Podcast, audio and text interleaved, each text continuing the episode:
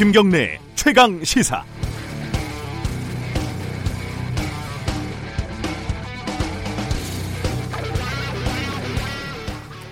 유시민 작가와 케이비에스와의 공방이 무척 뜨겁습니다. 양쪽에서 모두 인터뷰 녹취록을 다 공개를 했는데요. 어, 다 읽어봤습니다. 읽어보니까 애초에 인터뷰의 목적 자체가 완전히 상이하다는 것을 확연하게 알 수가 있었습니다. 먼저 케이비에스. 케이비에스 쪽은 인터뷰를 하면서 조국 장관이 기자간담회나 청문회에서 한 발언이 사실인지 거짓인지 검증하기 위해서 그 인터뷰이, 그러니까 재산관리인을 집요하게 캡니다. 아, 즉 케이비에스 인터뷰의 목적은 검증이라고 할 수 있겠습니다. 그리고 조국 장관이 거짓말 혹은 사실이 아닌 발언을 한 것으로 보이는 진술 몇 마디를 확보를 합니다. 그리고 그 진술들만 보도를 합니다. 정 교수가 피해자라는 취지의 인터뷰는 방송이 되지 않았습니다. 거짓말을 증명한다는 목적에 부합하지 않으니까요. 반면에 유시민 작가, 유시민 작가는 인터뷰의 목적을 아예 이렇게 명시적으로 얘기를 합니다. 중요한 건 정경심 조국이 안 다치는 거거든요. 유 작가도 시종일관 검찰의 무리한 수사, 언론의 왜곡 보도 관련 질문을 던지고 거기에 대한 상당한 답을 얻어냅니다. 이 와중에 재산관리인은 조 장관 측에게 불리할 수도 있는 몇몇 진술을 합니다. 이 진술은 물론 방송에 나가지 않았습니다. 조국 수호라는 목적에 맞지 않으니까요. 아, 물론 케이비에스가 검찰에 문의를 한 것이 적절했는지 취재 기자들을 어, 논란이 일어나자 직무에서 배제를, 배제부터 지시한 케이비에스 사측의 결정이 적절했는지 등등의 여러 가지 쟁점들도 있지만 제가 생각하는 핵심은 인터뷰의 목적입니다. 어, 어느 한쪽의 목적만 맞고 다른 한쪽의 목적은 틀린 것인지, 양쪽이 양립 가능한 것인지, 아니면 둘 다 틀린 것인지 청취자 여러분들 각자 판단이 있으시겠죠. 시월 십일일 금요일 김경래 최강시사 시작합니다. 김경래 최강시사는 유튜브 라이브로도 함께하고 계십니다. 샵 구칠삼공으로 문자 보내주시고요. 짧은 문자는 오십 원, 긴 문자는 백 원입니다. 스마트폰 애플리케이션 콩 이용하시면 무료로 사용하실 수 있습니다. 주요 뉴스 브리핑부터 시작하겠습니다. 고발 뉴스 민동기 기자 나와 있습니다. 안녕하세요. 안녕하십니까. 밤 사이에 이게 뭐 폭탄급이라고 해야 될까요? 뭐 큰 기사가 하나 났습니다. 김학의 전 법무부 차관의 스폰서였던 건설업자 네. 윤중천 씨 있지 않습니까? 네. 윤석열 검찰총장이 자신의 별장에 들러서 접대를 받았다, 이렇게 진술을 했다고 한겨레가 보도를 했는데요. 네. 어, 이렇게 진술을 했는데도 불구하고 검찰이 추가 조, 조사 없이 마무리됐다는 게 한겨레 보도 내용입니다. 네. 한겨레 이십일이 김학의 성접대 사건 재수사 과정에 대해서 잘 아는 세 명 이상의 핵심 관계자를 취재한 결과라고 합니다. 다음 주에 한겨레 이십일이 나오는데 그 전에 이제 한겨레가 핵심 내용을 보도를 한 것 같습니다. 네. 대검찰청 검찰 과거사 진상조사단이 지난해 말부터 김학의 사건을 재조사를 했는데요. 이 과정에서 검경으로부터 이천십삼년 당시 일 차 수사 기록을 확보를 했습니다. 여기에 포함된 윤중천 씨의 전화번호부, 압수된 명함, 다이어리 등을 재검토를 했는데요. 이때 윤석열이라는 이름을 확인했다는 겁니다. 이에 조사단이 윤중천 씨를 불러서 과거 윤석열 총장과 친분이 있었다는 진술을 확보를 했고요. 강원도 원주 소재 윤중천 씨 별장에서 윤석열 총장이 수차례 접대를 받았다, 이런 진술도 받아냈다고 합니다. 조사단은 윤중천 씨의 이런 진술이 담긴 보고서를 작성을 해서 법무부 검찰과거사위원회를 통해서 검찰에 넘겼는데 네. 당시 서울중앙지검장이 윤석열 총장이었거든요. 네. 기초적인 사실조차 조사를 하지 않은 채 사건을 종결했다고 한겨레가 보도를 했습니다. 네. 대검찰청이 공식 입장문을 냈는데요. 한겨레 보도는 완전히 허위 사실이고 검찰총장 인사검증 과정에서도 이런 근거 없는 음해에 대해서 청와대 민정수석실이 검증을 하고 사실무근으로 판단을 했다. 중요 수사가 진행되는 상황에서 이런 허위의 음해 기사가 보도되는 것은 대단히 유감이라고 반박을 했습니다. 이 기사는 궁금한 게 굉장히 많습니다. 그렇습니다. 예, 일단은 보고서를 작성해서 검찰에 넘겼다는 거잖아요, 조사단이. 다 문서로 이제 넘겼다는 그, 겁니다. 그게 기사인데, 근데 네. 그 지금 대검찰청 입장을 보면 민정수석실이 근거 없는 음해에 대해서 검증을 했다라고 돼 있잖아요. 그렇습니다. 그러면 대검찰 그 과거사 진상조사단이 쓴 보고서가 근거 없는 음해라는 뜻이잖아요, 이게. 그렇게 해석이 되는 거죠. 이게 말이 되나요? 이게 국가에서 진행한 보고서인데, 국가기관에서 진행한 보고서인데 그걸 근거 없는 음해라고 얘기하는 것도 좀 이상하고. 네. 그러니까 좀, 좀 간단하게 이 보고서를 공개하면 되는 거 아닌가라는 그렇습니다. 생각도 들어요. 네네. 보고서를 공개하면 굉장히 깔끔하게 어, 논란이 종식이 될 것 같은데, 일단은 양쪽에 지금 입장이 첨예하게 다른 부분이 있고, 당시에 이제 서울지검장이긴 했지만 차기 총장 물망에 올랐었죠. 계속 거론이 됐던 실세였기도 합니다. 이 부분은 음, 좀 기다려봐야 될 것 같습니다. 이 어, 근데 한겨레예요, 이 보도가. 한겨레 보도입니다. 어, 좀, 좀 그것도 의미심장합니다. 네. 최근에 이제 한겨레가 좀 여권 지지층에서 많이 욕을 먹었었잖아요. 그러니까 한겨레 내부적으로도 논란이 있었고, 예, 외부에서 비판을 많이 받았죠. 네, 이게 또 한겨레에서 나왔다. 이것도 네. 좀 재미있는 포인트인 것 같습니다.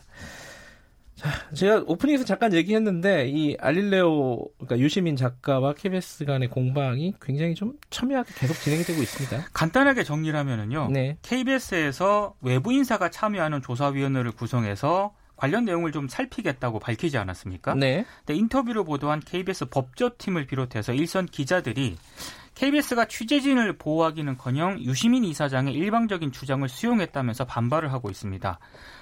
해당 부서장인 케이비에스 사회부장은 보직 사퇴 의사를 밝혔고요. 네. 케이비에스 양대 노조인 전국 언론노조 케이비에스 본부와 케이비에스 노동조합도 성명을 발표를 했습니다. 네. 이번 조처에 대한 우려를 표명을 하고 조속한 철회를 촉구를 했는데요.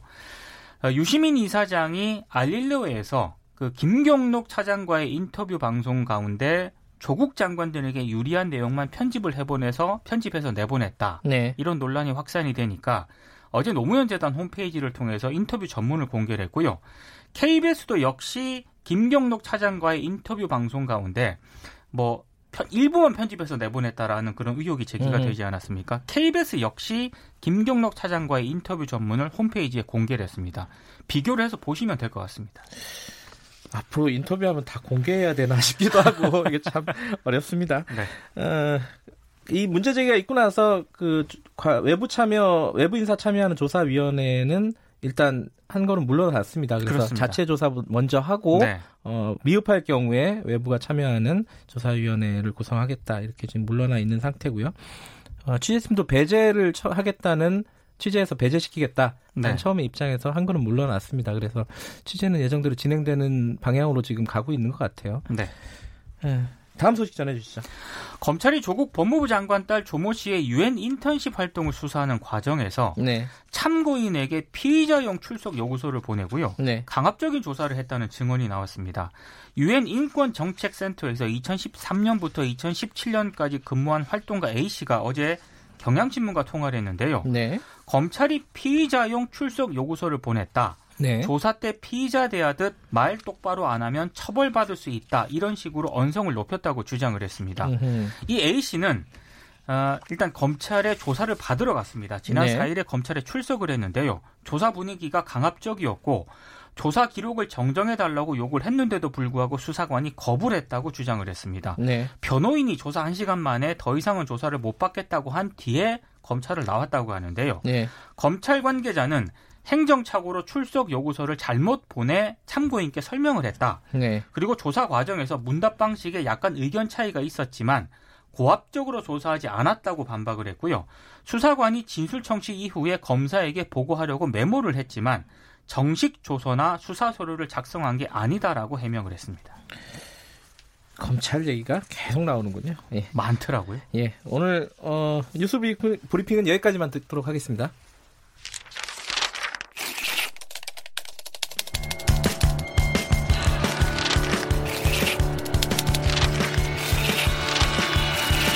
민동기의 저널리즘 M. 네, 한 주간의 뉴스 중에 어, 놓치지 말아야 될 뉴스의 이면과 의도를 들여다보는 시간입니다. 민동기의 저널리즘 M. 오늘은 어떤 기사를 갖고 오셨나요? 한겨레 현직 기자가 전직 한겨레 기자를 검찰에 고소를 했습니다. 음... 모욕죄, 허위사실 적시에 의한 명예훼손 혐의인데요. 네. 해당 사건이 서울중앙지검 형사 일 부에 배당이 됐는데요. 오늘 이 얘기를 좀 해보고자 합니다. 한겨레 얘기네요. 한겨레 얘기입니다. 아, 이게 왜 이게 왜 그런 거죠? 왜 고소를 한 거예요? 그러니까 고소를 한 기자는 강희철 한겨레 기자고요. 현직 기자요. 예. 예. 그리고 고소를 당한 기자는 허재연 전 한겨레 기자입니다. 예. 지금은 리포액트 기자를 하고 있는데요. 예. 강희철 기자는 허재연 기자가 쓴 페이스북 글이 자신에 대한 사회적 평판이나 가치를 추락시켰다고 주장을 했습니다. 그래서 네. 지난달 삼십 일 검찰에 허 기자를 고소를 했는데요. 이게 조금 뒤늦게 알려진 겁니다. 허재영 기자의 글이 어떤 글이길래 고소까지 간 건가요? 그러니까 한겨레 법조팀이 왜 검찰 편향적으로 됐는지를 설명을 하겠다면서 음흠. 한겨레 법조 기자들 문제라기보다는 법조 보도 시장의 구조적인 문제의 원인이 있다 이렇게 지적을 했는데요. 네. 핵심만 요약하면 이렇습니다. 편집국에서 수사 속보를 원하는데 이런 속보는 수사가 시작되는 검찰팀에서 나올 수밖에 없다. 때문에 법조팀 내의 발언권이 검찰 취재팀에 실리게 되고 대부분 언론사의 법조반장은 법원이 아닌 검찰에 있다. 네. 그러면서 시각이 자연스럽게 검찰에 친하게 된다. 뭐 이런 음. 점 등을 페이스북에서 지적을 했습니다. 이건 뭐 굉장히 많은 사람들이 얘기하는 부분 아닌가요? 근데 이제 강희철 기자를 직접 언급하는 대목이 있거든요. 아, 이름을, 실명을 언급을 해요? 실명을 언급을 하면서 아, 그래요? 대표적인 검찰 통인데 네. 안에서는 매우 존경이, 존경받는 사람이지만 강희철 기자를 선한 괴물 법조 기자다. 이렇게 표현을 아, 합니다. 이거 되게 말이 아이러니하네요. 그러니까, 선한 괴물 법조 기자? 예, 예. 이게 왜 이렇게 표현을 했는지를 설명을 합니다. 그러니까 예. 법조 기자로서는 상당히 능력이 탁월한데 예. 아, 전체 법조 기자의 틀과 방향을 망가뜨린다. 음흠. 너무 한쪽으로 치우쳐진 능력자인데 이게 법조 보도 시장에서 요구받는 능력의 사실상 전부라서 네. 본인이 괴물이 되어 있는지도 모른다. 이렇게 비판을 하고 있는 겁니다. 이, 그러니까 본인을 괴물이라고 표현한 부분, 이 부분이 이제 걸린 거겠네요. 강희철 네. 기자가 미디어오늘과 인터뷰를 했는데요. 이렇게 얘기를 합니다. 언론인에게 제일 중요한 직업 요소 중 가운데 하나가 신뢰의 문제인데 으흠. 허재연 기자 글로 인해서 신뢰할 수 없는 기사를 쓰는 기자로 자신이 낙인 찍혔다. 사회적 평판이나 가치가 추락할 수밖에 없다 이렇게 얘기를 했고요. 네. 조국 법무부 장관 보도는 권력에 대한 감시 보도일 뿐 한 번도 누가 내 편이라는 생각으로 기사를 쓴 적이 없다고 지적을 했습니다. 이 강희철 기자는 최근에 이제 한겨레에서 쓴 기사 때문에 한번 좀 논란이 된 적이 있었습니다. 본인의 그렇죠? 코너가 있는데요. 네. 그때 이제 조국 법무부 장관을 비판하는 그런 칼럼을 썼는데 네. 한겨레가 내부 편집 회의 끝에 이 칼럼을 출고 사 분 만에 삭제를 합니다. 네. 그 뒤에 이제 한겨레 일부 기자들이 편집국장 그리고 국장단 사퇴를 요구하는 대자보를 작성을 했고요. 네.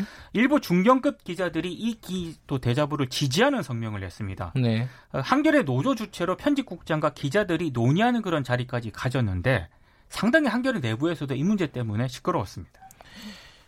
조국 장관 논란으로 이 각종 언론사들이 다 시끄럽습니다. 그렇습니다.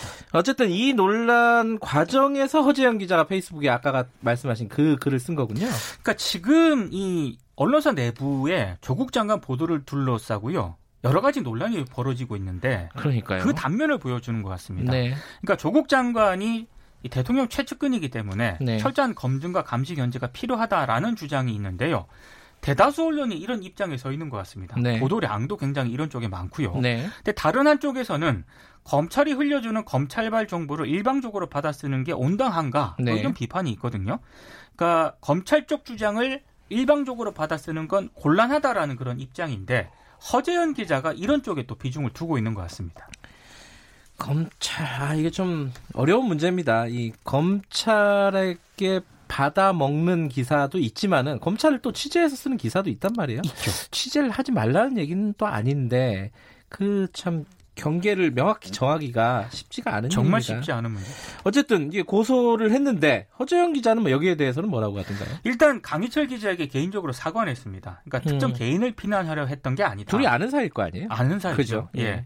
그러면서 이제 다만 아쉬움을 좀 밝혔는데요. 자신의 글에 대한 대응으로 얼마든지 다른 방식이 있었을 텐데 굳이 형사고소를 한 것은 부적절하다고 생각한다. 이런 입장을 내놓았습니다. 음. 사실 저도 어느 쪽 주장이 옳은가를 떠나서요. 네. 이견에 대한 토론과 논쟁은 언론사에서 굉장히 활발하게 이루어져야 되는 거 아니겠습니까? 네. 근데 이런 토론과 논쟁의 영역마저도 지금 이게 검찰로 넘어가는 그런 상황이거든요. 이런 상황이 온당한가에 대한 아쉬움은 좀 개인적으로 있습니다. 그럼 검찰로 안 나가려면 경찰에 고소를 해야 되는 이게 아, 맞아요. 이게 굳이 검찰로 이걸 넘겨야 되냐 공을. 국회도 마찬가지지 예, 않습니까? 그 사법 이 검찰에서는 또 기소를 한다면 할 거 아닙니까, 그죠? 네. 그럼 또 사법부로 공이 넘어가는데 이제 언론의 영역에서 충분히 토론할 수 있는 여지가 있을 텐데 네.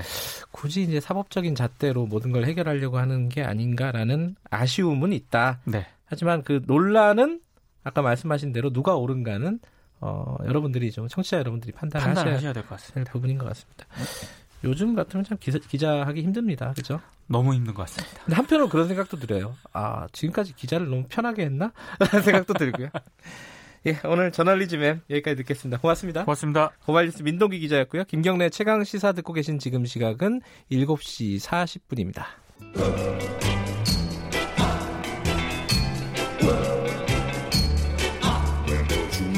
정글 같은 아침 시사의 숲에서 오늘도 웃고 울고 즐기며 사는 자연인 김경래 씨. 그의 하루 일과는 케이비에스 일 라디오 김경래의 최강시사를 진행하는 것으로 시작합니다. 어, 그런데 이게 무슨 소리죠?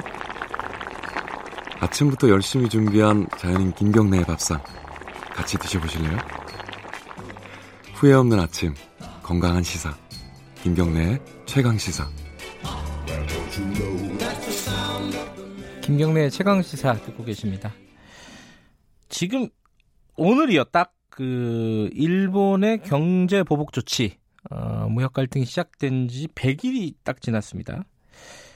어, 약간 소강 상태죠. 양측에서 뭐 더 이상의 카드를 내밀고 있지는 않고 기존에 내밀었던 카드를 지금 유지하고 있는 이런 상황인데 지금 이낙연 국무총리가 어, 아베 일본 총리와 만날 가능성이 좀 높아진다 이런 얘기도 나오고 있습니다. 뭔가 어, 전환점이 될지 돌파구가 마련이 될지 관심이 모아지고 있습니다.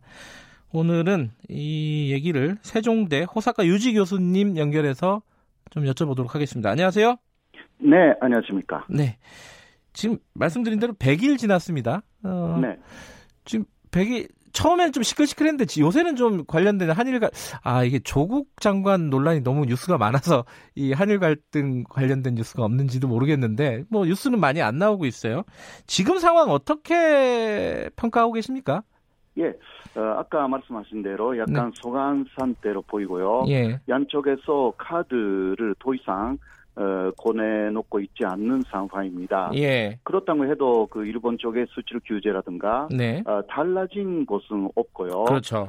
예, 예, 오히려 한국 쪽에서 어, 특히 일본에서 볼 때 한국이 이렇게까지 이, 버틸 수 어, 있다라는 것은 예상 밖의 일이었고요.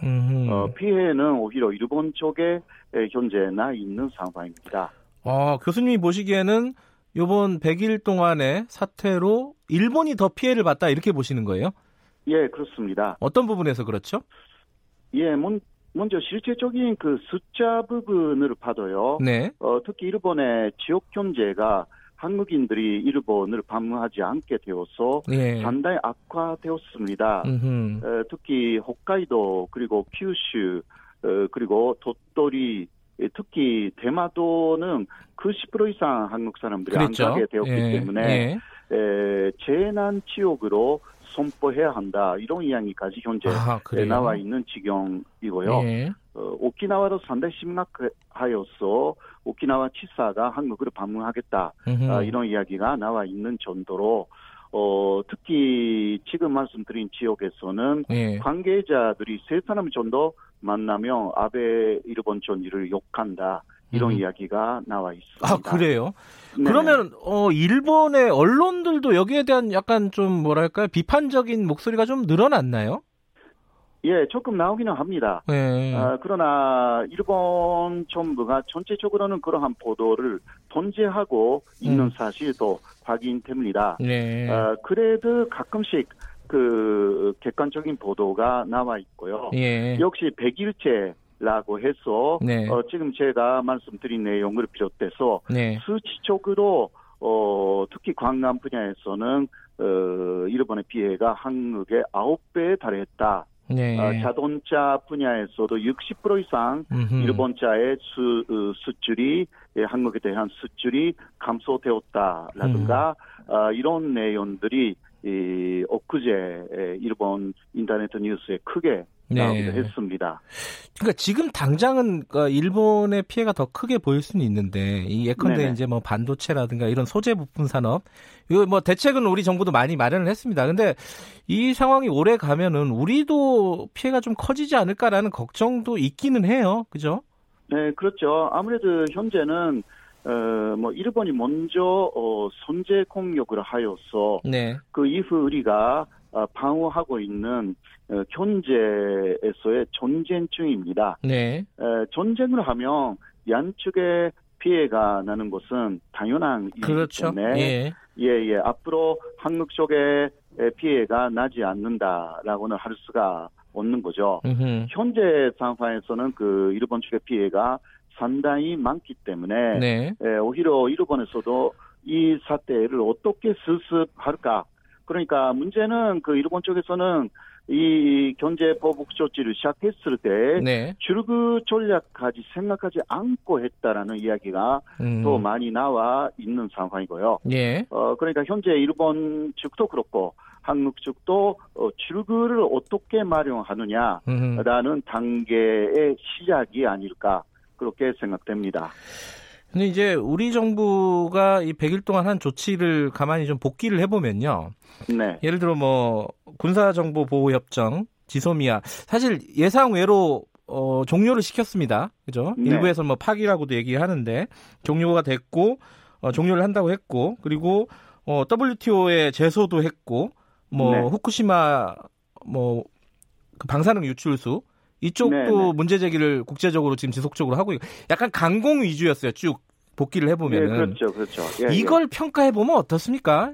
음, 아까도 제가 말씀드렸지만 네. 정확하게 한국 정부에서는 이곳을 일본의 에, 그 무역전쟁, 감행 네. 그런 식으로 평가를 했고 네. 거기에 대해서 어, 경제 전쟁이기 때문에 네. 역시 전쟁이라는 개념 하에서 막 외교의 연장으로서의 전쟁을 감행한다. 네. 이러한 어, 맞대응을 했고요. 예. 어, 현재까지의 그 결과는 그렇게 나쁘지 않은 것으로 음. 저는 평가할 수가 있습니다. 아하, 그래서 예. 인식의 문제가 대단히 중요하다고 생각할 수가 있고 예. 일본도 사실상 한국 경제를 어, 특히 반도체가 한국의 주요 산업이 아닙니까? 네. 어, 그것을 망가뜨리겠다라는 위지로 나온 것은 사실입니다. 어, 그리고 일본 안에 여러 가지 이것을 말리는 사람들이 있었음에도 불구하고 감행한 사실이 또 있는 거죠. 어, 그러니까 어, 오판의 요지가 대단히 높았던 아, 일본 쪽의 오판이거든요. 네. 어, 한국 쪽에서는 그것을 정확하게 일궈내가지고 오히려 일본이 예상할 수 없었던 반격을 현재까지는 해왔습니다. 음. 네. 뭐 앞으로는 어, 막 문제는 앞으로 어떻게 하느냐 역시 예. 에, 전쟁을 다시 외교로 돌리는 부분. 어, 이런 것이 현재 중요한 부분이다. 음. 어, 그렇게 말할, 말씀드릴 수 있죠.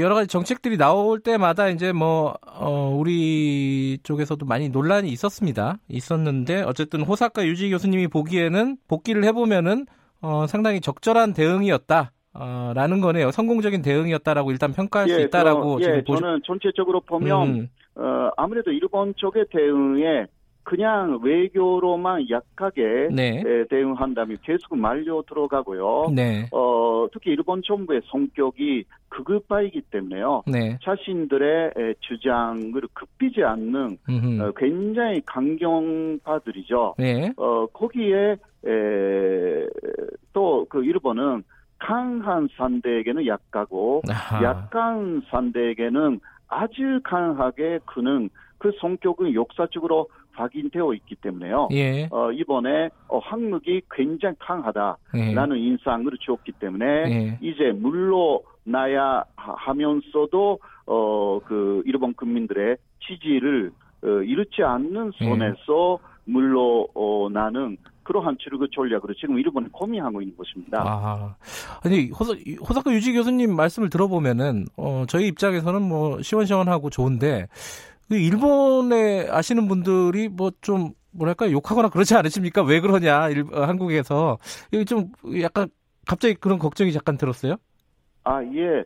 에, 네, 일단 제가 아는 사람들은 네. 어, 그 특히 일본의 에, 첫 번째 시작이 강제징용죄 판결 문제라는 예. 것은 에, 일단 그 외교적으로 풀어야 되는 문제인데도 불구하고 음흠. 그것을 경제적인 보복성 어, 그 공격으로 나왔다라는 것을 알고 있는 사람들은 네. 어, 일본이 문제가 있다 그렇게 으흠. 인식하고 있습니다. 네. 네, 대중의 일본 분들은요. 그러나 관심이 없습니다. 아, 이 문, 예, 예, 예. 예, 전체적인 관심이 예. 너무 없는 분들이 많은 게 일본이기 때문에요. 예. 어, 그런 상황입니다. 알겠습니다. 말씀하신 대로 지금 어, 지금까지는 만약에 성공적으로 평가할 수 있다 치더라도 지금 이제 좀 전환점이 마련돼야 될 시점이기도 합니다. 외교적인 어떤 해법들이. 그 중에 하나 지금 가장 주목받고 있는 게 일왕 즉위식이 곧 있잖아요. 네네. 여기에 이낙연 총리가 방문을 하게 되면은 아마 총리, 아베 총리랑 회담을 할 수 있지 않을까? 이런 어떤 관측들이 있습니다. 이게 가능하다고 보세요? 아, 일본 쪽에서도 어, 그 방향으로 지금 조절하고 있는 것으로 그래요? 어, 알고 음... 있습니다. 예, 예. 에, 특히 백구십오 개국의 에, 그 고위 이, 관리들이 네. 일본을 방문하는데요. 네. 그중 이번에는 오십 개 정도의 에, 그 스반들하고 아베 총리가 회담을 갖는다고 합니다. 아, 그래요? 네. 네네. 그중에 에, 이낙연 총리하고의 회담도 어, 사실상 어, 지금 가시화되었습니다. 예. 짧은 시간이라고 해도 그러나 내용에 따라서는 시간을 연장한다고까지 에, 일본에서 보도가 나와 있어가지고 어 그것이 그 이낙연 총리하고의 회담에 대단될지는 좀 지켜봐야 하는 부분인데요. 음흠. 네. 그러니까 내용이 좀 충실한 어떤 회담이 될 수 있다는 예상은 일본의 이게 원래 지금 뭐 외교부 장관이나 이런 사람들도 일본하고 한일이 만나면 싸늘하게 악수만 하고 헤어지거나 최근엔 다 그랬잖아요. 네네. 그렇지 않고 뭔가 의미 있는 얘기를 나눌 수 있다고 전망하시는 거는 일본의 태도가 조금 변하는 움직임이 있다라는 거잖아요, 그죠?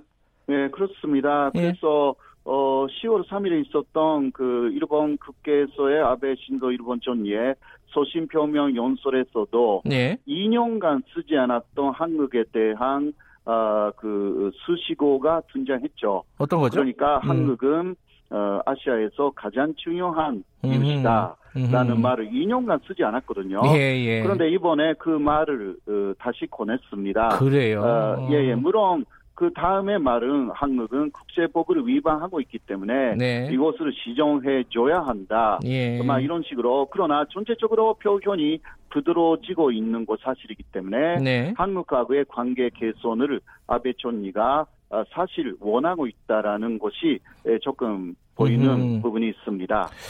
이 년 만에 우리가 중요한 이웃이 됐군요. 이 년 만에 예. 됐습니다. 네. 이게 이번에 이제 그 총리들 간의 만남이 원활하게 잘 이루어지면은 정상회담 지금 사실 정상회담 한지도 굉장히 오래되지 않았습니까 한일 간에? 네. 요거 음. 요것도 성사가 될 수 있을까? 뭐 약간 지금 좀 섣부른 어떤 예상이기도 할 수도 있겠지만은 어떻게 보십니까 이 부분은?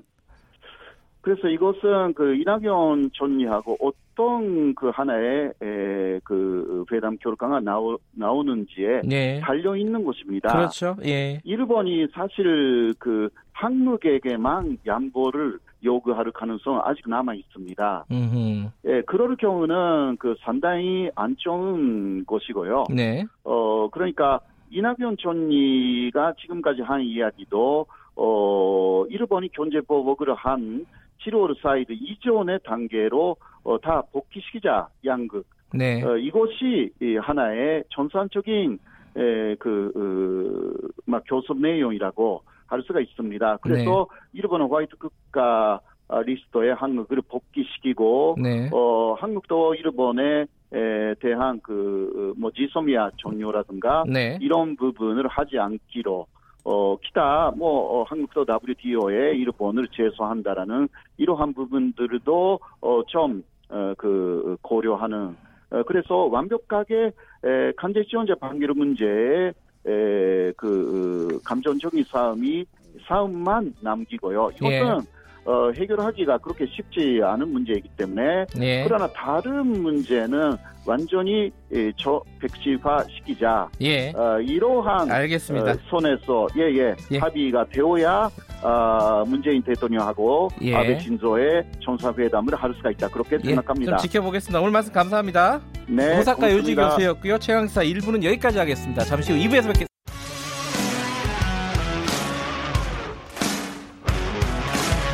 뉴스타파 기자 김경래 최강 시사. 네, 김경래 최강 시사 어, 이 부 시작하겠습니다. 오늘은 어, 요새 국감 시즌이잖아요. 그래서 최고의 정치 토론은 어, 이 두 국회의원분들이 국감에 참석하는 바람에 어, 생략하고요. 어, 대신에 좀 현안 인터뷰 좀 진행해 보겠습니다. 어, 검찰 개혁 관련해 가지고요. 어, 더불어민주당 검찰 개혁 특위 박주민 위원장 좀 연결해 보겠습니다. 어, 예, 안녕하십니까. 밤사이에 큰 뉴스가 하나 있었습니다. 어, 한겨레에서 쓴 기사인데 뭐 제목이 이래요. 윤석열 총장이 어, 별장에서 수차례 접대를 받았다. 이게 이제 윤중천 김학의 사건 요거를 얘기하는 건데 이거 뭐 좀 사전에 좀 아시고 있었던 게 있나요? 나 지금 자고 일어나서 뉴스를 봤고요. 네, 아, 그래요. 어, 예. 저도 그래서 제목 정도만 지금 본 상태입니다. 예. 예. 당시에 그 과거사 진상조사단이 어, 네. 한상대 윤갑근 박충근 검사 이름을 어, 수사를 하라고 보냈잖아요. 근데 그것도 수사를 안 했단 말이에요, 제대로. 음, 그 부분을 네. 알고 계시잖아요. 예. 네. 네. 근데 요번에 이제 그 이름에 윤석열도 있었다, 윤석열 총장 이름도 있었다 이런 건데 이거 좀 조사가 진행돼야 된다고 보십니까? 어떻게 보십니까, 이거? 뭐, 보도가 된 거기 때문에 좀 추가적인 확인은 좀 필요할 것 같다는 생각은 듭니다만, 네. 아까 말씀드렸던 대로 지금 보도를 했기 때문에 네. 어떤 방법으로 뭐 어떤 식으로 뭐 이런 고민까지는 제가 아직 못 해봤습니다. 예. 네, 알겠습니다. 이거 뭐 밤사이에 벌어진 일이라서 일단 한번 어, 여쭤봤고요. 이게 좀 진행 상황을 지켜봐야 될 것 같습니다. 어제 그 패스트트랙에 올라간 검경수사권 조정안 공수처법, 그러니까 검찰개혁 법안 관련된 얘기가 좀 있었습니다. 이게 이제 이인영 더불어민주당 원내대표가 이십구 일부터 처리 가능하다고 얘기를 했어요. 근데 자유한국당 의견은 좀 다른 것 같아요. 법사위 구십 일을 건너뛸 수 있느냐 없느냐 이거잖아요. 네네, 그렇습니다. 예. 그 지금 박주민 의원께서는, 그러니까 민주당 쪽에서는 이 구십 일 건너뛸 수 있다는 거죠? 실제로 이게 그 사개특위에서 논의됐었고 패스트트랙에 지정은 됐다 하더라도 네.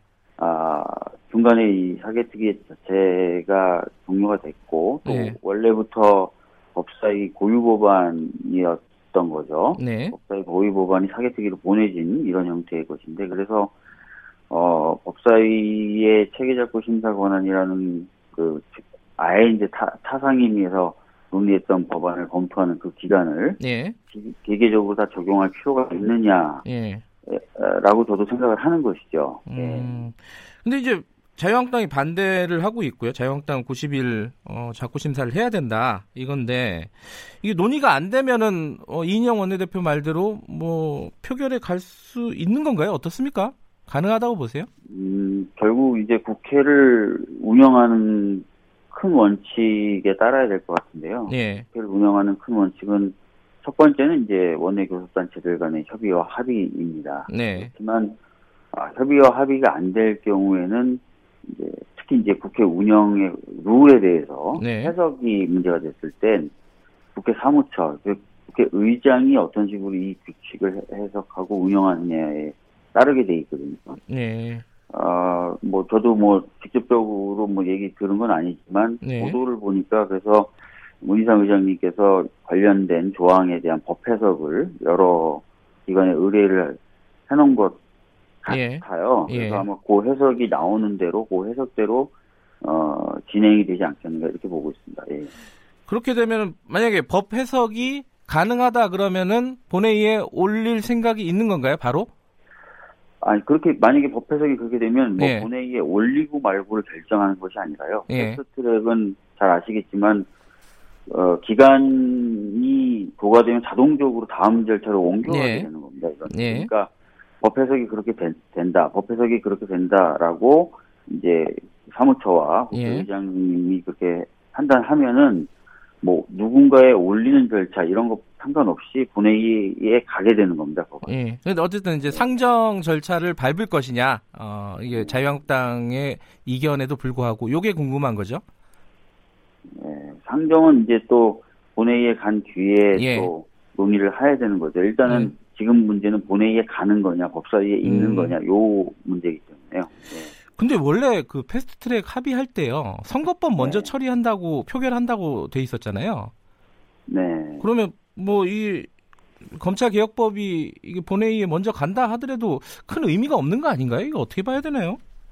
어 본회의에 이제 가서 표결할 수 있는 상태가 됐다는 것은 어떤 의미가 있냐면 네. 정치적으로 다른 어, 정당들과 이 법안에 대해서 논의를 할 수 있는 아하. 표결 관련된 논의를 할 수 있는 상황이 된 것이죠. 네네. 그렇기 때문에 뭐 그 상황 변화가 분명히 있는 것이고요. 예예. 어, 자유한국당도 사실 더 압박을 받게 되는 거죠. 예. 왜냐하면은 본회의에 가게 됐다는 것은 경우에 따라서는 어, 표결도 될 수도 있다는 것이기 때문에요. 네.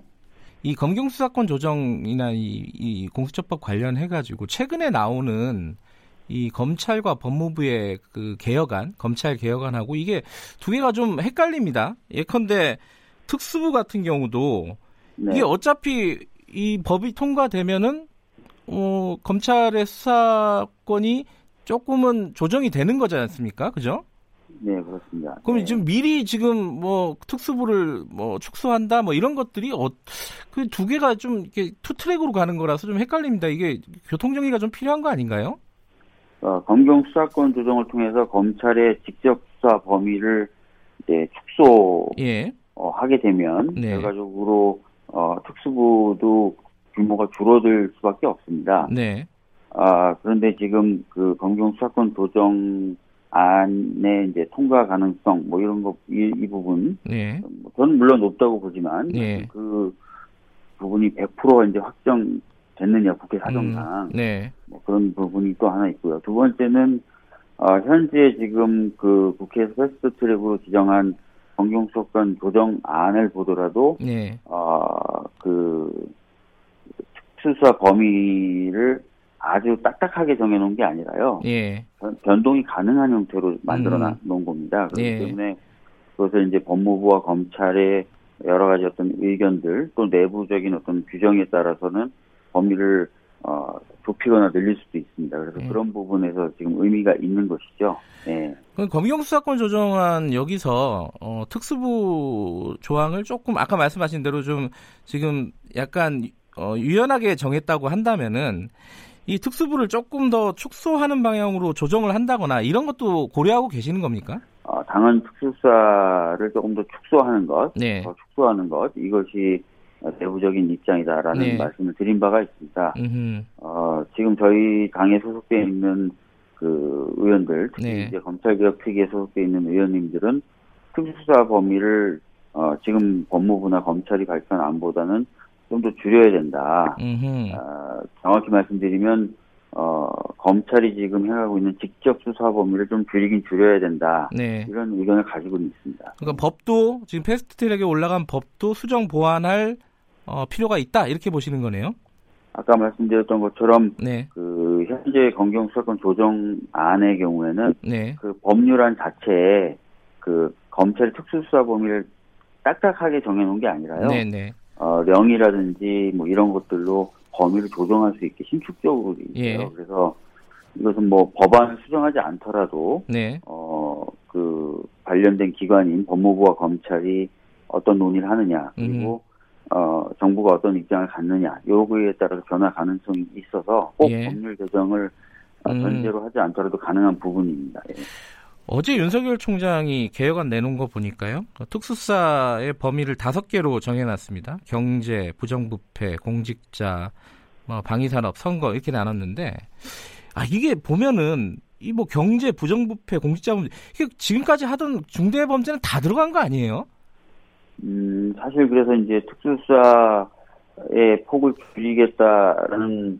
어 말이 예. 지금 말, 방금 말씀하셨던 그 카테고리와 견주어 봤을 때 네. 어, 과연 실효성이 있는지에 대한 의문이 있습니다. 예.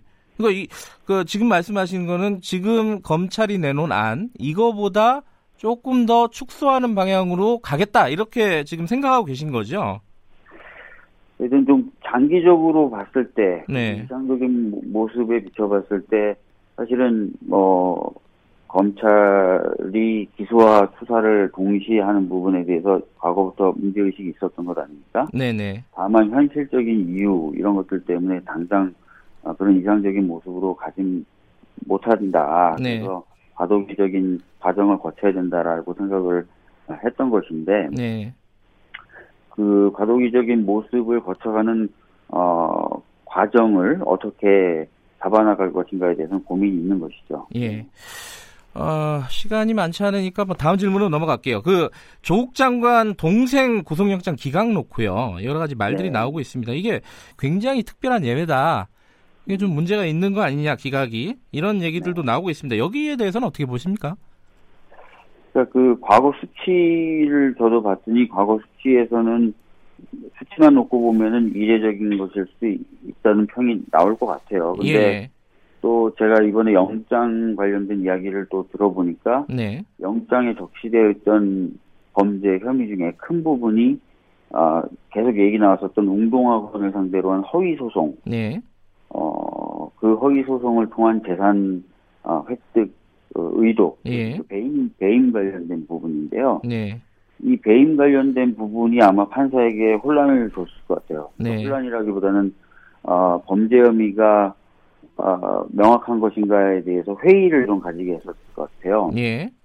왜냐하면 어, 아시다시피 그 소송이 몇십 꽤 오래전에 있었고 네. 실제 공사는 또 있었고. 그래서 공사대금 체크, 채권이 존재했을 가능성이 매우 높은 상황이기 때문에 네.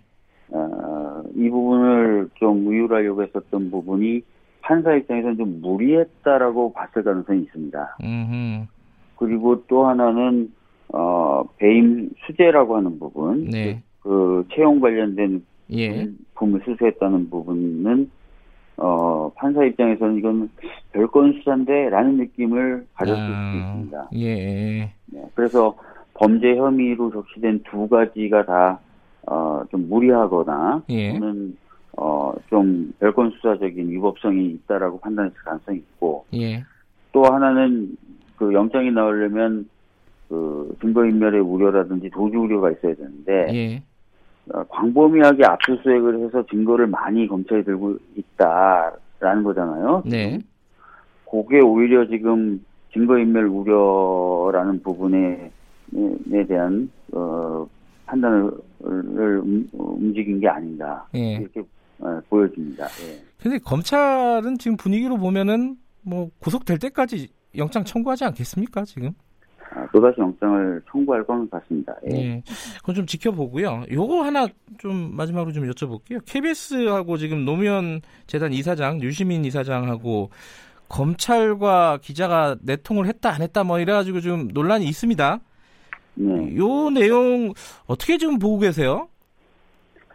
우선 뭐 그 부분에 대해서 어, 봐야 될 건 이제 아마 두 가지일 것 같아요. 네. 하나는 그 케이비에스가 그 문제적인 김경록 씨와 인터뷰를 했는데 네. 그 인터뷰 내용을 보도하는 과정에서 어 좀 뭐 소위 말하는 공정성을 지켰는지 네. 어 요 부분을 하나 좀 봐야 될 것 같고요. 두 번째는 네. 그 인터뷰 내용이 검찰로는 같다는 거지 않습니까? 근데 그게 어 이 인터뷰한 내용을 확인하기 위해서 문의하는 과정에서 넘어간 것이다라고 네. 말씀은 하고 계시지만 네. 넘어간 건 넘어간 것 같은데 어, 어떻게 보면은 김경록 씨와 다른 입장을 가질 수밖에 없는 검찰의 그것을 사실 확인을 하는 것이 적절했는가 음. 이 부분도 좀 하나 한번 보긴 봐야 될 것 같습니다. 네. 어떻게 보시는지 여쭤본 건데 저요? 네. 솔직히 네. 말씀드리면은 그 케이비에스도 녹취록 전문을 공개했잖아요. 예예. 예. 아, 죄송한데 아직 그거는 못 봤어요. 아 그래요? 예. 못 봤는데 만약에 지금 주장대로 예. 여러 여러 다른 각도에서 볼 수 있는 내용이 포함돼 있었는데 네. 이게 이제 일부만 만약에 썼다 그러면은 뭐 그 부분에 있어서는 케이비에스가 좀 해명을 해야 될 필요는 있다고 생각합니다. 알겠습니다. 하나만 더 여쭤볼게요. 짧게. 그 네. 여론조사 최근 나온 거 보면은 대통령 부정평가 네. 높아지고 당 지지율도 자유한국당하고 이렇게 많이 좁혀지고 있습니다. 요거 좀 위기감 같은 거 안 드십니까? 음, 사실은 이제 지지율 저희들이 민감하게 보기는 합니다. 예. 그리고 뭐 지지율 추이에 대해서 뭐 여러 가지 고민과 걱정도 하는데 예. 일단 저희들은 어, 좀 더 열심히 하, 하겠다. 특히 이제 국회에서 일이 너무 안 풀리잖아요. 예, 예. 거기에 대한 경고 메시지가 있는 것 같아서 저희가 국회에서 뭔가 아, 입법이라든지 이런 것 통해서 성과를 좀 내야 되겠다. 이런 긴장감을 가지고 있습니다. 알겠습니다. 오늘 말씀 여기까지 드릴게요. 고맙습니다. 네. 네. 더불어민주당 검찰개혁특위 박주민 위원장이었습니다.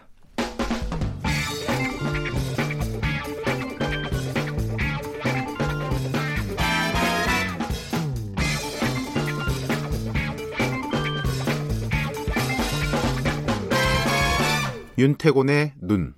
윤태곤의 눈, 의제와 전략그룹 더모아의 윤태곤 정치분석실장 나와 계십니다. 안녕하세요. 네, 안녕하세요. 어제 저희가 안철수 전 대표 그리고 바른미래당 네. 얘기 잠깐 했었는데 오늘은 정의당 얘기 들고 네, 오셨네요. 네, 정의당 이야기 좀 해보죠. 요즘 별로 안 좋죠, 정의당이. 왜 안 좋을까요? 조국 단, 장관? 뭐 단기적으로는 네. 그렇죠. 지금 정치권 전체가 조국 장관 문제 그 자장 속에 있는 것이고 네. 제일 영향을 크게 받는 게 여권, 그다음 야권 아니겠습니까? 야권에 네. 조금 유리한 점이 있고 그리고 이게 이렇게 부르면은 그분들 별로 안 좋아하긴 하는데 통상적으로 범여, 범야 뭐 이렇게 음. 나누지 않습니까? 네. 뭐 한국당하고 바른미래당 범야, 그다음 민주당이 정의당까지 범여 이렇게. 하죠. 평화민주당은 아 민주평화당은 범여로 어, 범여 정도가 보통, 되겠죠. 예, 그렇죠. 예. 정의당 범여 범여. 예. 예. 이게 음 그래서 이제 정의당도 상당히 타격을 받고 있다. 네. 여론조사 기간마다 좀 다르긴 한데 한때는 정의당이 바른미래당을 멀찍이 따돌렸어요. 아 그랬었네요. 네. 음. 근데 요즘은 안 좋죠. 뒤지는 음. 것도 꽤 있어요. 음. 그러니까 뭐 이렇게들 또 많이 봅니다. 범여의 합과 범야의 합. 매치지율을 보면은 거의 비등비등하게 아하. 나오거든요, 요즘. 음흠. 그리고 하나 더 들여다보면은 이십 대 남성의 이제 민주당 지지율이 많이 떨어졌다. 이런 이야기 많이 나왔지 않습니까? 꽤 된 얘기예요. 예.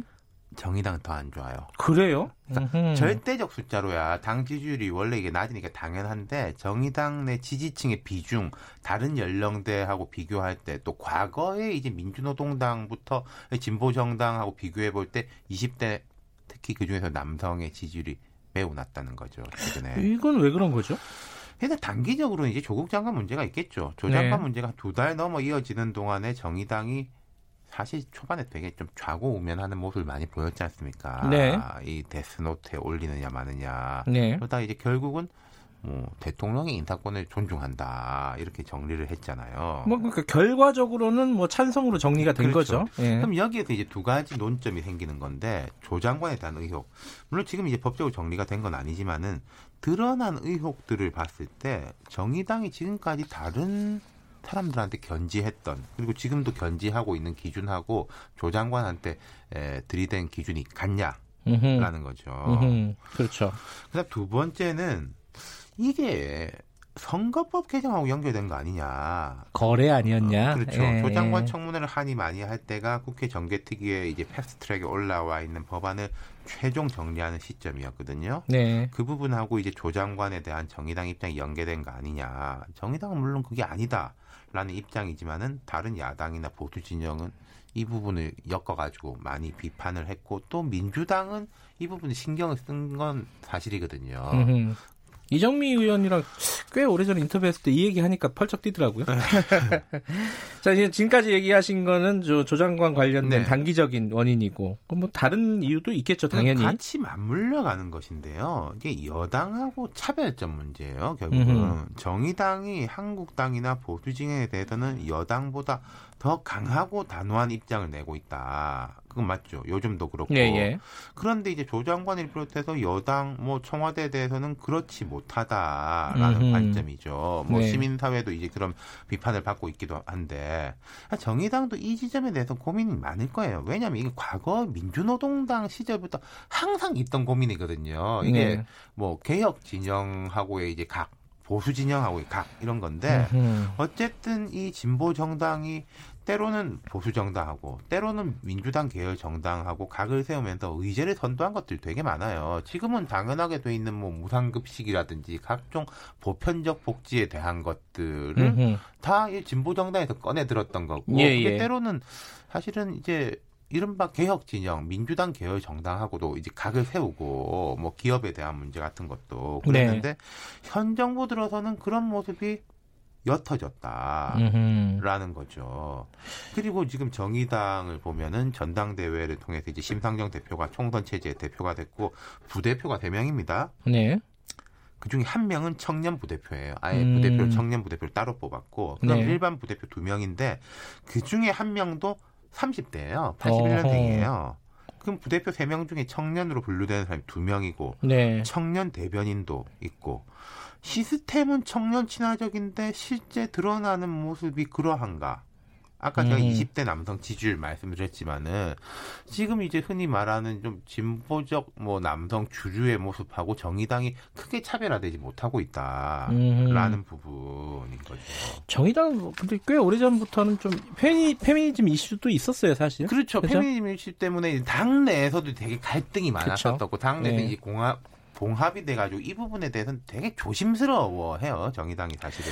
근데 이제 좀 말씀하신 건 들어봐도 이제 정의당의 선택지가 이 그런 게 있잖아요. 적폐청산, 그러니까 보수당, 아니 보수 쪽, 그 네. 한국당 이쪽이랑 맞서는 게 지금은 현실적으로 더 중요한 거 아니냐 이렇게 판단한 그렇죠. 거 아니겠습니까? 지지층의 그 목소리가 높은 지지층의 요구가 그럴 겁니다. 그리고 지금 이제 정의당의 당적 구성을 보면은 과거 민주노동당 때하고는 달라진 게 원래 그 민주노동당에서 올라온 쪽의 한 뿌리와 참여당, 음. 국민참여당의 한 뿌리가 결합돼 있는 네. 정당이거든요. 그러니까 네. 이제 지금 이제 김경래 앵커가 지적한 이야기가 더 들어오는 건데, 예. 근데 이제 자 그럼 그 지지층의 요구에 충실하면서 지금보다 더 강하게 뭐 한국당, 조중동하고 맞서면은.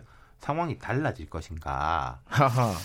저는 그렇지 않을 가능성이 조금 높다고 봐요. 왜냐하면은 앞서 범여권이라고 말씀드렸는데 뭐 네. 다른 말로 하면 이제 민주개혁 진영이라고도 하죠. 네. 궁극적으로는 어, 이분들의 가치의 측면에서나 실리의 측면에서나 합집합이 늘려나가는 게 목표 아니겠습니까? 네.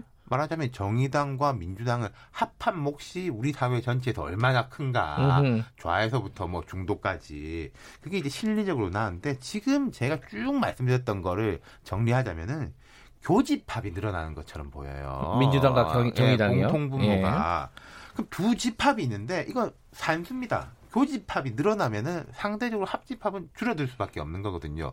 물론 교집합이 너무 작으면은 이게 고리가 느슨해져서 깨지기가 쉬운데 그러니까 이제 음. 이런 지적들이 이야기들이 항상 있어요. 민주당 내에서도 뭐 많은 이야기인데, 자 이건 이제 적폐청산을 완전히 한 다음에 우리가 한국당을 정산한 다음에 고민할 음. 과제다.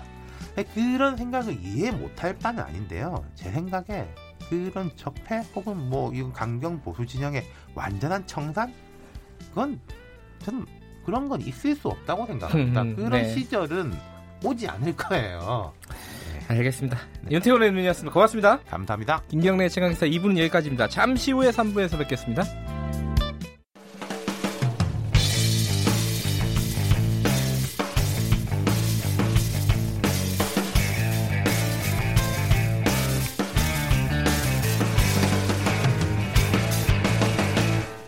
김경래의 최강시사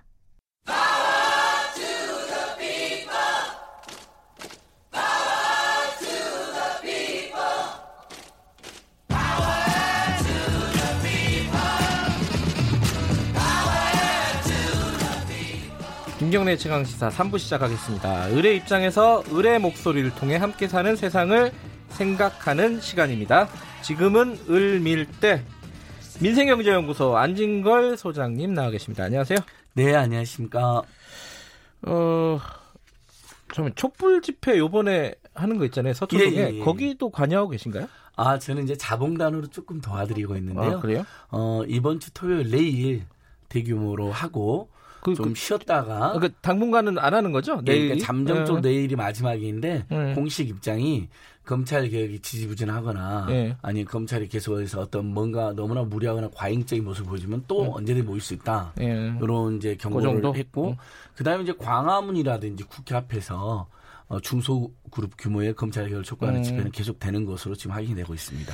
지역에서도 검찰개혁 집회는 많이들 하시더라고요. 역시 데모 쪽으로는 굉장히. 예, 제 별명이 제 별명이 집회천재, 데모천재, 길거리 적폐세력. 그러나 저는 언제나 우리 국내 교육비, 주거비, 의료비, 통신, 비자비, 교통비를 획기적으로 줄이는데 아, 전력을 다하고 있습니다. 약장사 같아요. 그렇게 얘기하면. 아니 그건 제 일관된 감사입니다. 그래야 알겠습니다. 출생률도 올라가고. 어, 고령화사에 대비도 할 수 있다. 네. 아니, 안, 안 그래도 이게 청취자분 중에 칠칠이공님이 정치 싸움 그만하고 경제 관련 좀, 어, 집중해달라. 예, 방송도. 오늘, 예, 맞습니다. 이제, 아무튼 너무 오랫동안 네. 조국 장관 논란이 커지니까 우리 국민들 굉장히 피곤하니까 그러니까 네. 입장을 떠나서 피로감이 있습니다. 너무 과잉되어 있다라는 네. 지적은 다 같이 하시는 것 같아요. 그래서 저는 검찰도 언론도 정권도 예를 들면 꼭 해야 될 조국 이야기 잠깐 하고요. 예. 나머지는 민생경제 살리기. 그다음에 예. 일본 불매운동 백일 됐잖아요. 우리 예. 잘하고 계시잖아요. 그러니까 이런 이야기도 긍정적인 이야기도 좀 많이 했으면 좋겠어요. 오늘 했습니다. 응? 칭찬받아야겠다. 오늘 예. 했어요. 우리 예, 잘하셨어요. 예. 그 어, 오늘 첫 번째 얘기는 오십이 시간 보완하라 그 근로시간제 그 대통령이 얘기를 했습니다. 예. 근데 이게 한 가지 궁금한 게 어, 어제 어제죠? 저기 우리 김기식 그 더민주연구소 어, 어, 정책위원장 인터뷰가 항상 있, 있는데 예, 알죠. 요거 네. 관련해서 얘기를 나눴어요. 근데 이게 현실적으로 좀 수정해야 될 부분이 있지 않느냐. 이게 이제 김기식 위원장의 말이었습니다. 이게 김기식 위원장도 어, 안진걸 소장과 같이 예. 참여연대 출신 아닙니까? 같이 일했죠. 아이고, 네. 요즘 그 참여연대 출신들이 곳곳에서 막 논쟁의 당사자가 되고 김상조 전 김상조 정책실장까지 뛰어드셔가지고 네. 제가 곤란하던데요. 아무튼 김기식 전 사무처장은 더 미래연구소 이제 위원장이죠. 네. 그 싱크탱크. 네. 어, 어쨌든 법여권의 주요 인사로 굉장히 아이디어가 많으신 분인데 어, 최저임금 인상이라든지 노동시간 단축, 그다음에 노동 존중, 그다음에 노조 보장 그렇게 해서 결국은 국민들의 소비가 소득이 늘어나고 소비를 늘려서 내수 네. 활성화하게 해서 경제 위기를 극복하자 이런 전략을 문재인 정부가 내세웠고 이건 사실은 지금도 많은 나라는 경제 전문가가 엊그저께도 아이엠에프에서 대한민국 정부는 재정 여력 충분하니까 재정 지출 더 해라. 네. 그래서 공공부 일자리 더 만들고 복지 지출 더 늘려라 이런 뜻이잖아요. 돈을 더 풀어라는 거잖아요. 돈이 도는 경제 민주화나 네. 서민들의 소득 증대를 위해서. 그건 맞는데 생각처럼 성과는 안 났고 특히 자유한국당이나 조선일보 등이 최저임금 인상 때문에 나를 망한 것처럼 이제 뒤흔들어 버렸잖아요. 아, 요새 최저임금 얘기는 네. 안 하네요. 아무도. 그러니까, 그러니까 저는 지금 최근에 이 조국 후보 논란도 네. 아, 이 또한 다 지나간다고 생각합니다. 조금 우리 다들 과열되어 있는데 네. 조금 낮추시죠. 예전에 생각해보면요. 송두율 교수님 귀국했을 때도 마치 대한민국 두동강당처럼 난리난 얘기 있었잖아요. 네, 근데 저, 지금 송두율, 저도 그때 취재했었어요. 근데 네. 지금 송두율 교수 모르는 분이 훨씬 많아요. 아, 언제 그런 일이 있었냐는 걸 얼마나 난리였습니까? 예. 그러니까 조금만 저는 좀 차분하게 오히려 우리 사회에 이견을 서로 존중해주면서 갔으면 좋겠는데. 아니 어쨌든 그러니까 그, 김기식 위원장 생각은 그거잖아요. 그러니까 정부가 그것 때문에 공경이 처했다 이거예요. 예. 어쨌든 경제 성장은 오히려 떨어지고 예. 생각보다. 그다음 내수 소 분명히 소득을 늘리면 소비가 늘어나서 내수 활성화돼야 돼서. 그렇죠. 어 결국 경제 그러니까. 돈이 도는 경제민주협대에서 아래로부터 이제 군불이 짚혀질 거라고 계속 이야기했는데 그것이 지연이 되니까 으흠. 그런 상황에서 내년도에 이제 어 오십 일에서 삼백 일 미만 이천이십 년 일 월 주 오십 시간 근로시간 단축이 내년 일 월부터 시행이 돼야 되거든요. 예. 그러니까 부작용을 최소화하자. 유예기간도 더 달라고 하고 있잖아요. 예, 그러니까 지금 검토되는 유예기간 대안은 두 가지입니다. 문재인 정부에서. 하나는 예. 현행은 법에 의하면 이 주는 그냥 탄력근로를 할 수 있어요. 예. 그러니까 노동시간을 맞추는 거죠. 예를 들면 예. 한 주 많이 했으면 한 주는 줄여가지고 맞추는 예. 거잖아요. 그리고 삼 개월은 서면 합의를 통해서 할 수가 있거든요. 예. 노사 간의 합의를 통해서요. 그런데 그것을 지금 여당안은 육 개월까지 탄력근로 단위가 늘리겠다는 거예요. 음. 자유한국당은 일 년까지 늘리겠다는 거예요. 훨씬 음. 그러면 이제 노동자들이 집중적으로 어, 과로를 할 가능성이 높아지기 때문에. 그러니까 여기서 김기식 예. 위원장이 그 얘기를 했어요. 이게 일 년 총 노동 시간은 그 상수로 두, 아니, 변, 상수로 두고 변하지 않는 거니까 좀 어, 유도리 있게 이거 조정하는 것도 현실적인 거 아니냐 이런 취지거든요. 이거 예. 어떻게 보세요? 아니, 그러니까 그런 고민들을 이해는 해요. 저도요. 예. 예. 어, 생각처럼 경제 활성화가 더뎌지고 서민경제나 민생경제 살리기가 제대로 안 됐다는 지적을 받고 있지 않습니까? 결국은 네. 총선 대선 때 승부는 경제 이슈가 될 거 아닙니까? 그렇죠. 이제 예. 그것 때문에 이런저런 부작용을 우려하고 예. 뭐 기업도 자주 만나고 이해가 됩니다. 근데 네. 자, 근본적으로 지금 자 보세요. 오늘 모든 매체 주요 신문에 문재인 대통령이 세 번째로 삼성을 방문했다는 게 나옵니다. 네. 자, 이거 나오고 자, 주 오십이 시간도 결국은 어, 지금 이제 대기업 시행하고 있는데 내년 일월 일일 이제 중소기업들이 시행하는 거 예. 사실상 지금 이렇게 되면 계도 기간을 두는 것으로 연장이 되거나 예. 아니면 탄력 근로 단위 기간을 하는 삼 개월로 되는 거 육 개월로 연장되는 법이 통과되거나 이렇게 되거든요. 예. 그러니까 예. 그만큼 우리가 이미 십 년 전에 저녁 있는 삶이 필요하다. 지금도 대한민국의 노동 시간이 전 세계에서 가장 긴 축입니다. 아시죠? 선진국은 천삼백 시간, 천칠백 시간, 우리는 이천 시간 넘게 일하고 있어요. 음흠. 그래서 그로 인해서 과로나 산재가 얼마나 많습니까? 근데 그럼에도 불구하고 이것을 또 연장해 주겠다, 연기하겠다 하는 것은 저는 공약에도 맞지 않고 문재인 대통령이나 문재인 정부나 김기식 그 요리안까지 포함해서 네. 계속해서 재, 재계가 엄살을 부리는 거에 대해서 너무 무기력하게 들어주는 방향으로 가고 있다는 비판을 안 할 수가 없습니다. 자, 삼성 가는 거 좋습니다. 저는 가는 것 자체를 뭐라는 사람은 아니에요. 네. 갈 수 있죠. 하지만 만약에 저는 더 먼저 갔었다면 지금 삼성전자 앞에서 백 일 넘게 고공농성원이 김용희 씨를 만나고 이재용을 만났으면 더 좋았을 뻔했다고 생각하고요. 음. 아니, 왜 고통받는 노동자들은 안 만나고 현재 대법원에서 유죄로 심각한 유죄로 사실상 파기환송되어 있는 유죄 네. 취지로 그분을 그렇게 세 번이나 만나야 되는지 이런 합리적 의문이나 비판할 수밖에 없어요. 음. 거기에다가 또 오십 시간도 재계 손을 들어줬다고 이렇게 평가를 받잖아요. 네. 사실 최저임금만 해도 그렇습니다. 일 년, 이 년 잘 올렸어요. 그래서 소비가 이제 늘어나는 시점인데 내년도 최저임금 인상률 지금 거의 오 퍼센트 이하로 네. 뚝 떨어지지 않았습니까? 네. 평균으로 하면 박근혜 때보다 조금 더 오른, 오른 것밖에 안 돼요. 네. 근데 저는 이제 당연히 평, 세 개를 합치면 평균으로 박근혜 정부 때보다 조금 더 오른 건데 마치 네. 최저임금 나라 망한 것처럼 이야기하는 조선일보나 자한당도 너무나 과잉이고 가짜뉴스라고 생각하지만 그렇다고 그런 공격받았다고 결국은 서민들의 소득을 증대해가지고 소비를 활성화해서 내수를 활성화하자는 정책을 이렇게 쉽게 포기할 수 있는 것인지 음. 이 정부가 이렇게 뚝심이 부족했던 건지 저는 굉장한 실망을 가지고 있습니다. 네. 이, 지금 이제 내년 말씀하신 대로 내년부터 시행되는 건 오십 인 이상 삼백 인 미만입니다. 삼백 인 이상은 이미 시행이 돼 있고요. 그렇습니다. 근데 중소기업들이잖아요. 말하자면. 예, 예, 예. 엄살이라고 보세요? 아니요, 저는 대기업들의 엄살과 중소기업 엄살은 좀 다르다 봅니다. 네. 예를 들면 아까도 말씀드린 것처럼 너무나 잘 살고 있고 네. 최저임금으로 살아보라면 그 돈을 절대 못 살겠다고 제일 먼저 대모로 나, 나설 사람들이 좀 예를 들면 자한당의 조정을 대기업이라고 생각을 해요. 네. 근데 그렇게 엄살, 그건 엄살이죠. 네. 다만 중소기업 중이나 중소상공인 일부가 최저임금 오르니까 실제로 주기가 어렵다는 분들이 있잖아요. 네. 그 부분은 엄살은 아니잖아요. 실제 분석해보면 편의점주나 가맹점 중에 정말 못 주는 분들이 있는 거거든요. 네. 그래서 그거에 대해서는 예를 들면 로얄티 문제를 해결한다든지 그다음에 건물주들이 마음대로 올리는 걸 좀 제한한다든지 신용카드 가맹점수를 대폭이나 이런 대책을 제가 촉구를 했었지 않습니까? 병행이라고. 네. 당연히 주 오십 일간 근무 관련해서도 예를 들면 어, 지금 이렇게 되어 있습니다. 홍남기 부총리가 밝힌 거에서는 한 오십 퍼센트 정도가 이제 준비가 된 것 같다. 근데 네. 어, 김기문 중소기업 중앙회장은 그러니까 정부에서는 한 오십육 퍼센트가 준비된 준비가 아니 고용노동부는 삼십구 퍼센트 정도가 준비가 못했다라고 발표를 했는데 네.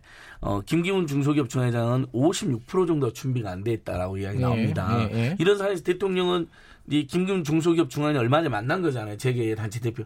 그래서 보완 입법을 팔 일 날 지시를 한 것 같아요. 네. 근데 어, 일단 고용노동부보다 훨씬 뻥튀기가 돼 있는 면이 있고 그렇죠. 거의 두 배 차이, 두 배 가까이 차이가 나니까 네. 저는 대통령이 재계 대표 만나서 이런 우려가 있. 있는 거에 소통하는 거, 네. 화답하는 건 의미가 있다고 봐요. 네. 하지만 일본 중소기업 중에도 준비가 잘 돼 있는 데도 있고 안 돼 있는 데도 있고 네. 주 오십이 시간 이미 하고 있는 데도 있고 안 하고 있는 데도 있고요. 네. 또 주 오십이 시간을 어, 꼭 도입해야 될 업종이 있는가 하면 과로가 많고 산재가 많을 텐데 근데 예를 들면 특, 아주 특수하게 예를 들면 지금 삼 개월 탄력 근로로는 어, 조금 그 중소기업 업종 특성상 음. 도저히 안 된다. 양화를 찍는다는 집중, 집중해서요. 아. 그 다음에 뭐 여름 한철 빙가업을 한다든지 예를 들면 아주 제한적으로 음. 거기는 탄력권 요제는 그러면 뭐 삼 개월보다는 사 개월에서 육, 오 개월 정도 해줘야 된다. 음. 이럴 수가 있다고 봅니다. 그렇게 예를 들면 원칙적으로 적용하고 예외적으로 네. 일부 보완하자는 접근은 아. 저는 있을 수 있다고 봐요. 아. 왜냐하면 막상 만났는데 중소기업 하는 분들이 너무 힘들다고 그러면 어떻게 공약대로만 밀어붙이겠습니까? 예, 예. 근데 그게 아니라 포괄적으로 최근에 문재인 정부의 노선은 포괄적으로 노동 존중은 상당히 뒤로 밀리고 예. 또 서민들이나 민생의 소득을 늘리는 부분은 조금 뒤로 밀리고 예. 재계의 민원을 수용해주는 방식으로 가고 있다는 전체적인 인상이 그렇다는 거죠. 그거에 대해서는 우려하는 사람이 매우 많다는 걸 꼭 지적하고 싶고 마찬가지로 그 근로시간 단축 부분도 저는 원칙적으로 할 건 하고요. 내년도에 다만 그 업종의 특성이 도저히 삼 개월 탄 그러니까 지금 노사 간에 합의하면 삼 개월까지 탄력 근로를 하셨다고 네. 그랬잖아요. 도저히 그런 중소기업의 그, 그 일정한 생산성이라든지 네. 이윤 유지가 어렵다라고 판단되면 예외적으로 알겠습니다. 조금 더 네. 어, 탄력적으로 적용할 수 있도록 해주면 된다고 생각하는데 무슨 말씀인지 알겠네요. 지금은 아예 포괄적으로 네. 아예 법이 시행이 유예되거나 아니면 탄력 근로를 육 개월이나 일 년으로 연장했다는 겁니다. 음. 그러니까 어, 포괄적이고 일괄적으로 어, 법안을 약화시키는 것보다는 어, 필요한 업종을 예외적으로 선택해서 좀 이제 유도리 있게 어, 뭔가 네. 어, 수정을 하는 방향으로 어, 좀 설계를 하자 이런 말씀이시네요. 원칙적으로 지금 현재 우리 국민들 얼마나 길게 일하냐면 아까 제가 이제 노동시간 말씀드렸잖아요. 예. 이 탄력근로제를 적용하게 되면요. 예. 어, 현재 주당 기본 사십 시간에다가 연장근로 열두 시간 할 수 있습니다. 예. 거기에다가 법정 거기에다가 그럼 오십이 시간이죠. 거기에다가 또 어, 노사 그 탄력근로로 열두 시간 할 수가 있어요. 예. 그럼 육십사 시간이잖아요. 예. 거기에다가 지금 이 근로시간 단축이 안 되는 사업장은 주말 노동이 지금 예전에 포함이 안 되고 문제가 됐잖아요. 예. 그럼 열여덟, 열여섯 시간이 포함이 되면 지금도 탄력근로자에서 최장 팔십 시간을 일하게 돼요. 알겠습니다. 한 주에. 예. 근데 예를 들면 그게 삼 개월 단위였으면 육 주, 아, 육 주 안에 하고 남은 육 주는 노동시간이 줄어들잖아요. 예. 이렇게 탄력근로라는 게 그렇게 맞추는 거니까. 근데 그 육 개월로 들어가면요. 최장 삼 개월. 그 다음에 만약에 육 개월 단위니까 뒤에 삼 개월하고 나머지 또 뒤에 육 개월에서 앞에 삼 개월을 하잖아요. 최장 육 개월을 팔십 시간씩 일해야 되는 거거든요. 최장. 알겠습니다. 바로 그런 데서 산재가 발생하고 골병이 발생하는 겁니다. 저는 그분에 대해서 대통령께서 노동계를 좀 더 만나야 된다. 지금 계속 재계만 너무 만나고 계셔서. 아니 저도 개인적으로 촛불혁명을 계승했다는 이 정부가 잘 되길 바랍니다만 예. 이렇게 되면 이건 저는 어, 다수의 노동자 서민들로부터 비판을 강하게 받을 수 예, 있겠다. 예. 우리 한 가지 더 할 얘기가 있어가지고요. 예. 아 제가 또 유돌이라고 했군요. 유돌이 융통성이라고 하셔야 되는데 유연하게 예예 예, 예, 오늘 있게, 어, 한일 유연하게. 무역 갈등 빚은 지 백 일 날 제가 죄송합니다. 예, 시월 구일 한글날이었고. 한글날이었군요. 저도 실수합니다. 네, 죄송합니다. 예. 그, 어, 톨게이트 노사 합의한 거, 요 얘기. 근데 이게 좀 헷갈려요. 합의가 된 건지 안 된 건지? 합의됐습니다. 예. 자, 천사백오십 명쯤 되는데요. 해고되신 분들이 자유사회 급여해가지고. 예. 이 부분도 우리가 방송에 했었으니까. 예. 근데 어, 삼분의 이쯤 차지하는 천 명 정도의 조합원이 있는 한국노총만 합의를 해준 것이고요. 예. 사백오십 명 정도 조합원이 있는 민주노총은 합의에 불참을 했습니다. 예. 그 결정적인 이유가 어, 대법원 판결 치더라면 지금 다 불법적으로 파견 나와 있는가 있고 도로공사 직원이 맞으니까 다 뽑는 게 맞습니다. 네. 근데 어, 도로공사에서 도저히 그건 어렵다고 하도 우기고 예. 그다음에 어, 일부 국민들 법 감정도 다 좋은데 일심 판결도 안 받은 사람들이 천 명이나 천 명, 구백 명쯤 되는데 일심 판결을 받아봐야 되는 의견이 일부 있, 있다 보니까 예. 민주당 을지위원회가 이제 항상 이런 데 뛰어들라고 잘하는 편이잖아요. 예. 그래서 뛰어든 건 잘했는데 어, 일심, 그러면, 원래 도로공사 입장은 항소심, 대법원까지 다 가야 채용한다는 네. 거였잖아요. 근데 의지로위원회랑 청와대가 중재가지고, 일단은 그 입장은 철회하고, 그러면 지금 현재 대법원 승소한 사람들, 일심 승소한 사람들은 네. 다 뽑겠다는 거예요. 그게 네. 사백구십사 명입니다. 나머지 구백 명은 그래도 일심 판결 결과에 따라 뽑겠다고. 일심만 보자, 일단은. 예. 네. 그런데 일심이 언제 되느냐. 그러니까 올해 안에라도 빨리 돼야 된다 이제 이런 얘기가 있는데 민노총 조합원 입장에서는 아니 대법원 판결 취지를 그것도 공개비 그 따르지는 않느냐. 음. 그러니까 을지로위원회가 중재를 이번만큼 잘못했다라는 건데 저는 이렇게 했으면 되게 좋았던 것 같아요. 대법원 판결 취지를 다 정규직으로 전환하되 네. 일심 판결 결과에 따라서 어떤 네. 경우는 정규직 전환돼서 아니란 판결 나올 수 있으면 그때 오히려 그거에 대한 대책을 세우는 게 더 낫지 않았을까. 그래서 그러니까, 농성을 지금 안 풀고 예, 있는 거군요. 그래서 예. 캐노피에 올라갔던 한국노총 조합 민노총은 일단 다 내려오셨어요. 알겠습니다. 다만 도로공사 본사 안에 이백오십 명 네. 민노총 조합원들 농성을 풀지를 못하고 계시는 거죠. 알겠습니다. 네. 이 부분도 추가로 빨리 청와대가 저는 예. 더 적극적으로 다음에 들어오는 소식이 있으면 다음에 또 이 예. 얘기도 한번 더 하죠. 예, 오늘 말씀 감사합니다. 고맙습니다. 민생경제연구소 안진걸 소장이었고요. 김경래 최강시사 듣고 계신 지금 시각은 여덟 시 사십육 분입니다.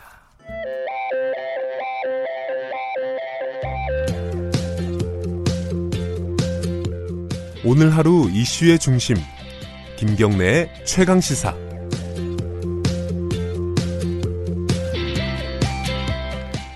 아, 어제 이런 뉴스가 있었습니다. 이 공군이 최근까지 어, 사용을 한 교육 지침서라고 하는데요.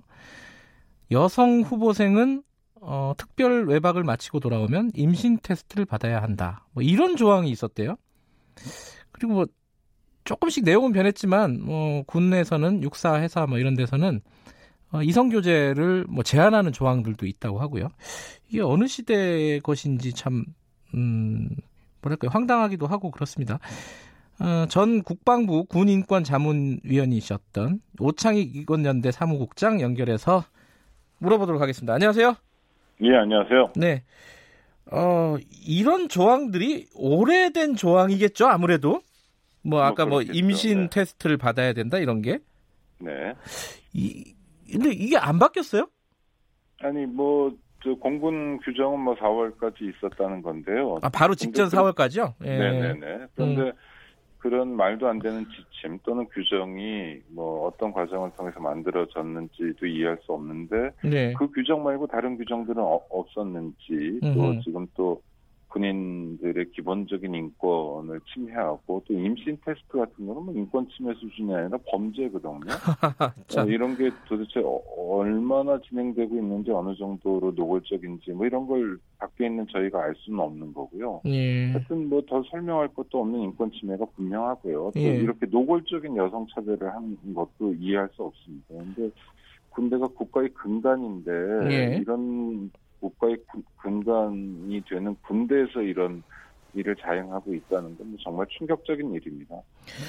근데 이게 아까 사월에 이제 규정이 변경이 됐다고 했는데 변경된 데는 또 이런 조항이 있대요.